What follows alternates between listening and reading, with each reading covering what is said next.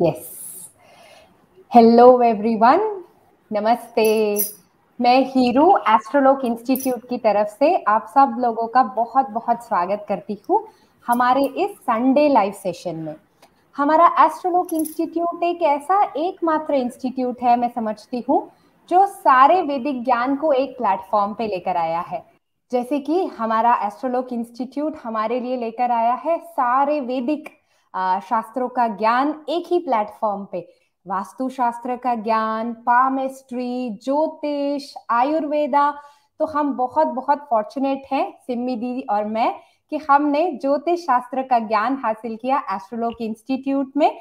हमारे आ, हमारे गुरु हमारे टीचर आलोक खंडेलवाल सर के साथ। So so, Shri Alok Khandelwal sir आ, साथ ही साथ एक बिजनेसमैन भी है और ज्योतिष भी सिखाते हैं जैसा कि मैंने अभी बताया। He is a world renowned astrologer celebrity astrologer जिनका सिर्फ़ एक ही एम था एक ही मोटो था ये इंस्टीट्यूट एस्टैब्लिश करने के पीछे कि इस वैदिक एस्ट्रोलॉजी इस ज्योतिष के ज्ञान को वो हम जैसे ढेर सारे लोगों तक पहुँचा सके। सो so, उनका पैशन उनका सेल्फलेस एक्टिविटी हम तक रीजन है इस एस्ट्रोलॉक इंस्टीट्यूट का इतना लीप्स एंड बाउंड्स में ग्रो करने का। So we are really really grateful to our teacher Alok sir and we are really thankful to Astrolok institute for giving us this opportunity our today's topic is meditation and jyotish astrology कैसे astrology और meditation जुड़े हुए हैं? मैं हीरू मैं खुद भी meditation practice करती हूँ पिछले दस से, ग्यारह सालों से। और साथ ही साथ मैं मेडिटेशन सिखाती भी हूँ। मैं आर्ट ऑफ़ लिविंग की टीचर हूँ। योग, ध्यान, प्राणायाम और ब्रेथ वर्कशॉप्स की क्लासेस भी लेती हूँ। साथ ही साथ मैं एस्ट्रोलॉजर भी हूँ। इसी इंस्टीट्यूट से मैंने सीखा है। मेरे साथ सिम्मी जी हैं। सिम्मी जी भी एस्ट्रोलॉजर है और उन्होंने भी आर्ट ऑफ़ लिविंग का कोर्स किया है और आर्ट ऑफ़ लिविंग की टीचर है। और पिछले 16 सालों से मेडिटेशन सिखा रही हैं। Simmi ji welcome to our live session Thank you, thank you, Hero. Welcome to welcome to all of you who all have joined here today. You know, Hero, ज्योतिष ज्योतिष क्या है पहले एक बार आई एम श्योर बहुत सारे नए viewers ने हमें ज्वाइन किया होगा तो ज्योतिष ब्रह्मांड में ऐसा कोई भी व्यक्ति नहीं है आज के समय में, मैं मैं समझती हूँ कि जिसके पास कोई ना कोई संघर्ष नहीं है जिसके जीवन में, या उसको दूसरा नाम हम बोले कि चैलेंज नहीं है उसके जीवन में। तो जब भी ऐसे कोई चैलेंज है, ऐसे संघर्ष है तो गुरुदेव श्री श्री रविशंकर जी के मुँह से मैंने काफ़ी बार सुना है ऐसा कि वो जो ऊपर वाला है ना, जब भी कोई समस्या देता है तो समाधान साथ में दे के भेजता है। जैसे कि एक बिल्ली है, उसको कभी भी हाथी की पूछ थोड़ी दी जाती है। उसको उतनी लंबी पूछ दी जाती है जितनी कि वो कैरी कर सके। ऐसे हाथी को भी उतनी ही पूछ दी जाती है जितनी वो कैरी कर सके। तो समाधान साथ में दे के ही भेजा जाता है तो इन्हीं ढेर सारे समाधानों की जो भगवान ने हमें दिए हैं उसकी सूची में एक जो बेहतरीन समाधान हमें पता है, वो है ज्योतिष। ज्योतिष वो एक जीपीएस है जो आपको आपकी मंजिल तक पहुँचने में बहुत सारे रास्ते हैं ना। आप प्लेन सड़क से भी जा सकते हो ऊपर खापड़ रास्ता भी मिलेगा उसी मंजिल तक पहुँचने का और एक हाईवे भी होगा। शायद आपको पता हो ना पता हो बहुत सारे रास्ते होते हैं। तो ज्योतिष क्या है? आपको वो सरल रास्ता दिखाता है आपको आपकी उस मन, मंजिल तक पहुँचने का। आप ताकि आसानी से पहुँच सको और टाइम से पहले पहुँच सको। हाँ? आपको आपको वो कठिनाइयाँ आपकी कम कर देता है। बिल्कुल बिल्कुल। तिम्मी जी ने बिल्कुल सही कहा। हम सब जानते हैं वेदों में हमारे ज्योतिष को बोला गया है कि वो वेदांगा में मेंशन किया गया है कि ज्योतिष जो है वो हमारी आँखों के समान है। अब हम सब इमेजिन कर सकते हैं कि हमारे अगर इस शरीर में आँखें नहीं है तो ये जीवन कितना मुश्किल होगा या? सो so, जैसे ही ज्योतिष हमारे जीवन में आता है तो जैसे इस शरीर में आँखें आ गई हैं वैसा सा सरलता हमारे जीवन में आ जाता है। एक कार में कैसे हेडलाइट होती है? क्या काम होता है कार में हेडलाइट का? थोड़ा सा आगे तक का रास्ता हमें नहीं दिख रहा, लेकिन अगर हेडलाइट है तो हम देख सकते हैं कि हमें कैसे आगे जाना है। या क्या आगे खड्डा है, आगे रास्ता ठीक नहीं है, या बहुत अच्छा स्मूथ रास्ता है, हम स्पीड में चला सकते हैं। तो ज्योतिष का वो काम है, हमारे जीवन में हमें रास्ता दिखाना, हमें गाइडेंस प्रोवाइड करना। और अगर इसे ध्यान के साथ जोड़ें या अगर इसे ध्यान के साथ जोड़ें तो ऐसा बोला गया है कि ज्योतिष हमारे ऋषि मुनियों को ध्यान में ज्योतिष का ज्ञान ही उन्हें ध्यान में डाउनलोड हुआ था।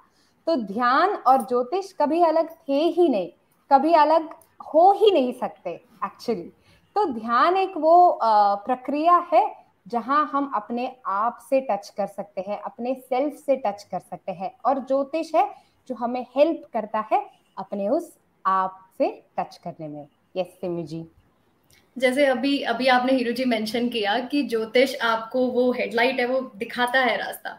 अब मज़े की बात ये है कि हम उस रास्ते पे चल पाते हैं क्या? हम उस रास्ते की ओर बढ़ पाते हैं क्या? तो वो एक बहुत बड़ा प्रश्न उठता है। तो अभी आपसे बात करते हुए मुझे याद आया दो दिन पहले एक ऐसा ही कुछ कॉन्वर्सेशन चल रहा था। So I share with all of you that small conversation तो एक भाई साहब है तो फ़ोन uh, पे बात चल रही थी मेरी उनसे और वो भाई साहब अपने एक मित्र के बारे में डिस्कस कर रहे थे। काफ़ी उनके कॉलेज लाइफ के लाइक बीस पच्चीस साल पहले की बात वो शेयर कर रहे थे अपने मित्र के बारे में कि उनके जो मित्र है काफ़ी अच्छी पोस्ट पे हैं, आज के टाइम में भी, बहुत इंटेलिजेंट है। कॉलेज के दिनों में वो बड़े मनचले, बड़े चंचल हुआ करते थे। तो उनके जो फ्रेंड्स थे, वो उनको बड़ा टीज करते थे और बड़ा छेड़ते थे कि अरे देखो, मनचला आ गया, ये है, बड़ा ऐसे ऐसे उनको नाम पुकारते थे ऐसे।